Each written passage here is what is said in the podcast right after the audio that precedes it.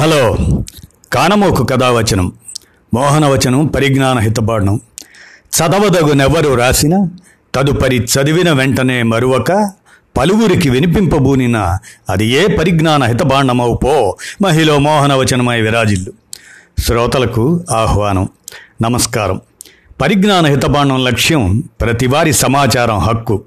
ఆ స్ఫూర్తితోనే ఇప్పుడు ఇవాళ నవంబర్ పదిహేను అనగానే మనకు ప్రముఖ నాస్తికుడు గోరా గారి నూట పద్దెనిమిదవ జయంతి సందర్భంగా వారిని స్మరించుకుంటూ ఆయన జయంతిని ఇకపై భారత నాస్తిక దినోత్సవం Indian atheist day November fifteenth జరుపుకునే విధంగా నాస్తిక హేతువాద మిత్రులందరికీ ప్రతిపాదనగా ఇప్పుడు గోరా గారి జీవిత విశేషాలను రామకృష్ణయ్య సంగన భట్ల ఆయన రచన సౌజన్యంతో మన శ్రోతలకు వినిపిస్తాను.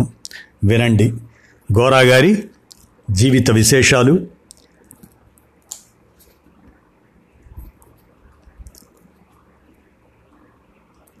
భారత నాస్తిక దినోత్సవంగా వారి నూట పద్దెనిమిదవ జయంతి సందర్భంగా భారత నాస్తిక దినోత్సవం ఇండియన్ ఎథిస్ట్ డే నవంబర్ ఫిఫ్టీన్త్ను ప్రతి నవంబర్ ఫిఫ్టీన్త్ను వారి గోరా గారి జన్మదినోత్సవం సందర్భంగా ఎథిస్ట్ డే భారత నాస్తిక దినోత్సవం ఇండియన్ ఎథిస్ట్ డేగా పాటిస్తే నాస్తికులు హేతువాదులకి సంతృప్తికరంగా ఉంటుందనే ఉద్దేశం ప్రతిపాదిస్తూ ఇప్పుడు గోరా గారి జీవిత విశేషాలని శ్రోతలకు వినిపిస్తాను. వినండి.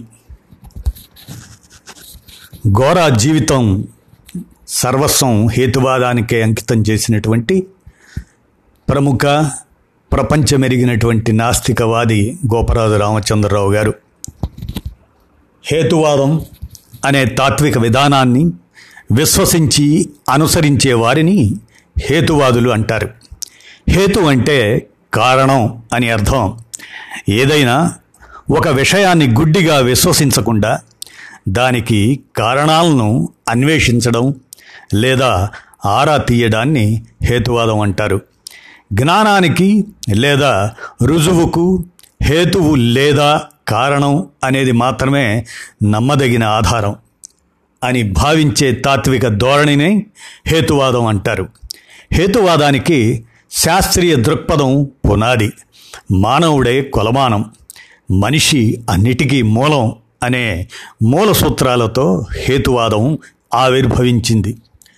గోరాగా ప్రసిద్ధులైన గోపరాజు రామచంద్రరావు నాస్తికుడిగా, హేతువాదిగా, గాంధేయవాదిగా తెలుగువారందరికీ సుపరిచితులు. ఆయన దృష్టిలో ఆస్తికత, హేతువాదం రెండు భిన్న ధ్రువాలు.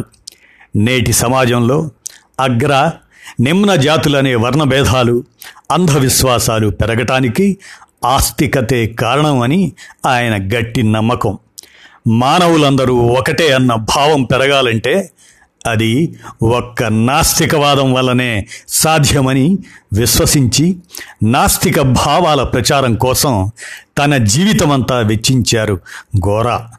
గోరా అంటే గోపరాజు రామచంద్రరావు పెళ్లికి ముందే సెక్స్పై అవగాహనలు, కుటుంబ నియంత్రణ, వీటితో పాటే అప్పటి తెలుగు సమాజంలో ఎన్నో విప్లవాత్మక మార్పులను తెచ్చిపెట్టిన ఘనత గోరా గారిదే. గోరా ప్రస్తుత ఒరిస్సా రాష్ట్రంలో ఉన్న ఛత్తర్పూర్ అనే కుగ్రామంలో పంతొమ్మిది వందల రెండు నవంబర్ పదిహేనున ఉన్నత కుల హిందూ కుటుంబంలో వెంకట సుబ్బారావు, రాజ్యలక్ష్మి దంపతులకు జన్మించారు. పర్లాకిమిడిలో ప్రాథమిక విద్యాభ్యాసం పూర్తి చేసిన తరువాత పంతొమ్మిది వందల పదమూడులో పిఠాపురం రాజా కళాశాల ఉన్నత పాఠశాలలో చదివారు. పంతొమ్మిది వందల ఇరవైలో పిఠాపురం రాజా అనుబంధ కళాశాలలో ఇంటర్మీడియట్ పూర్తి చేసిన గోరా అప్పుడే ప్రారంభమవుతున్న సహాయ నిరాకరణోద్యమంలో కాలు ఊనారు. పంతొమ్మిది వందల ఇరవై రెండులో మద్రాస్ ప్రెసిడెన్సీ కళాశాలలో వృక్షశాస్త్రంలో బిఏ చేశారు.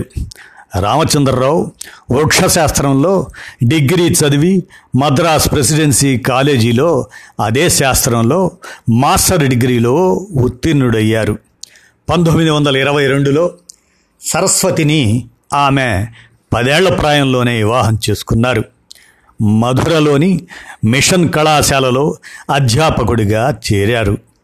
కోయంబత్తూరు వ్యవసాయ కళాశాలలో ప్రతి పరిశోధన సహాయకుడిగా, తర్వాత కొలంబోలోని ఒక కళాశాలలో జీవశాస్త్ర అధ్యాపకునిగా, పంతొమ్మిది వందల ఇరవై ఎనిమిదిలో కాకినాడ కళాశాలలో అధ్యాపకునిగా పనిచేశారు. తాను నడిచే మార్గం తండ్రికి ఇష్టం లేకపోవడంతో పంతొమ్మిది వందల ఇరవై ఎనిమిదిలో భార్య పిల్లలతో ఇంటిని వదిలేసి వచ్చారు. స్వతంత్ర భావాలు కల గోర ఎక్కడా ఉద్యోగంలో నిలవలేకపోయారు. ఉప్పు సత్యాగ్రహం, క్విట్ ఇండియా లాంటి ఉద్యమాలలో పాల్గొని బ్రిటిష్ ప్రభుత్వపు జైళ్లలో కఠిన శిక్షలు అనుభవించారు. గోర అనేక రచనలు చేశారు. సంఘం, ఆర్థిక సమత అనే పత్రికలను నడిపారు. వర్ణ వ్యవస్థ, అంటరానితనం మీద తన యుద్ధాన్ని ప్రకటించిన గోర పంతొమ్మిది వందల నలభైలో ఆయన భార్యతో కలిసి నాస్తిక కేంద్రాన్ని కృష్ణా జిల్లాలోని ఒక గ్రామంలో ప్రారంభించారు. దేశ స్వాతంత్రం సందర్భంగా పంతొమ్మిది వందల నలభై ఏడులో కేంద్రాన్ని విజయవాడకు తరలించారు. పంతొమ్మిది వందల నలభై నాలుగులో మహాత్మా గాంధీ కోరిక మేరకు అఖిల భారత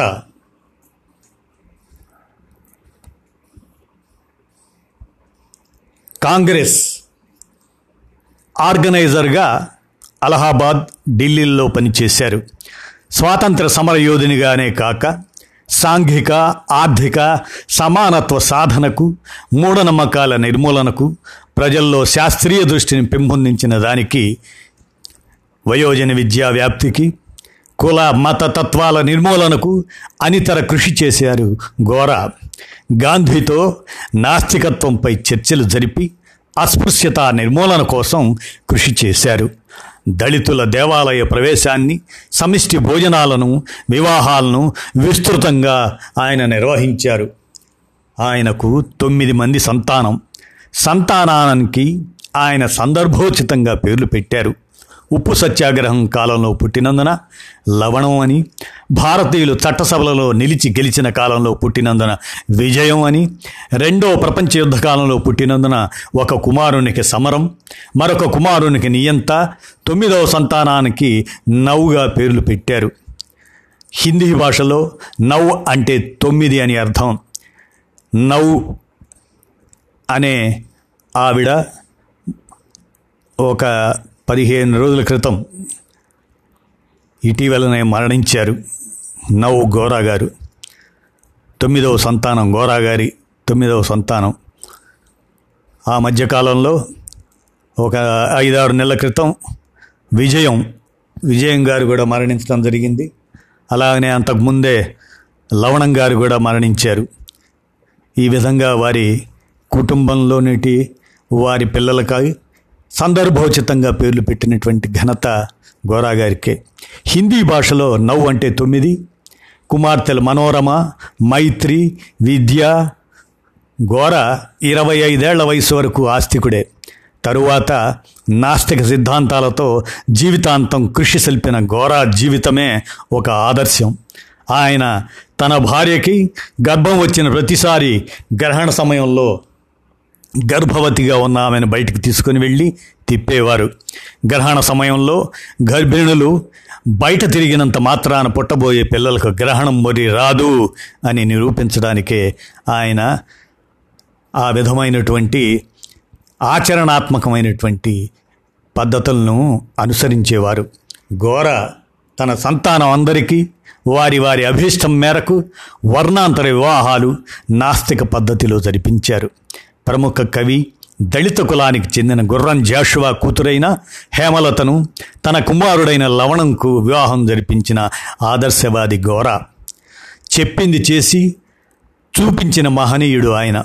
పంతొమ్మిది వందల డెబ్భైలో బోస్టన్లోను, పంతొమ్మిది వందల డెబ్భై నాలుగు హాలండ్లోని ఆమ్స్టర్డాములో జరిగిన అంతర్జాతీయ హ్యూమనిస్ట్ మహాసభల్లో గోరా పాల్గొన్నారు.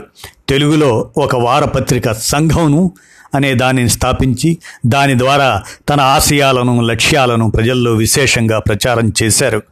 గొప్ప సంఘ సంస్కర్త, మానవతావాది, నాస్తిక ఉద్యమ నాయకుడు, హేతువాది అయిన గోరా ఇరవై ఆరు జులై పంతొమ్మిది వందల డెబ్భై ఐదున విజయవాడలోని నాస్తిక కేంద్రంలో ప్రసంగిస్తూ మరణించారు.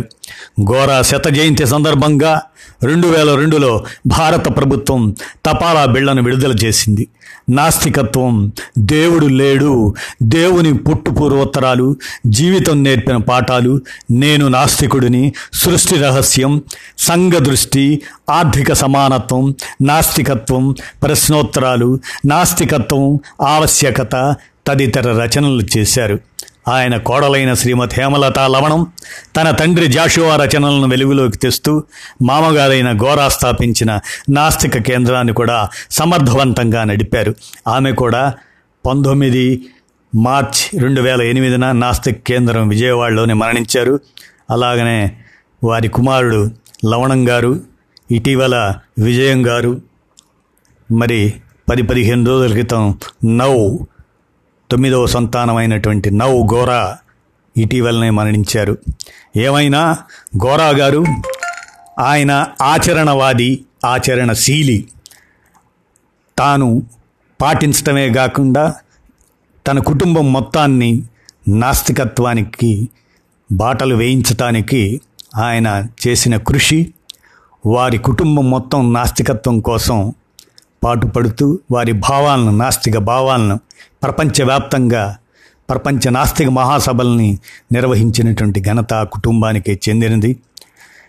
ఇవాళ నవంబర్ పదిహేను నూట పద్దెనిమిదవ జయంతి సందర్భంగా ఒక నాస్తికుడిగా మనం ప్రతి సంవత్సరం నవంబర్ పదిహేనును భారత నాస్తిక దినోత్సవం, ఇండియన్ ఎథీస్ట్ డే నవంబర్ ఫిఫ్టీన్త్ను అనుసరించే విధంగా తోటి నాస్తికులకు, హేతువాదులకు నేను విన్నవిస్తూ గోరా గారి జీవిత విశేషాలని ఈ విధంగా వినిపిస్తూ ప్రతిపాదిస్తున్నది ఏమిటంటే, నవంబర్ పదిహేను భారత నాస్తిక దినోత్సవం, ఇండియన్ ఎథీస్ట్ డే అని మనం పాటించే విధంగా వారిని స్మరించుకునే ఇదిగా మనం గౌరవిస్తూ కానమోకు కథావచనం శ్రోతలకు వినిపించాను. విన్నారుగా, ధన్యవాదాలు.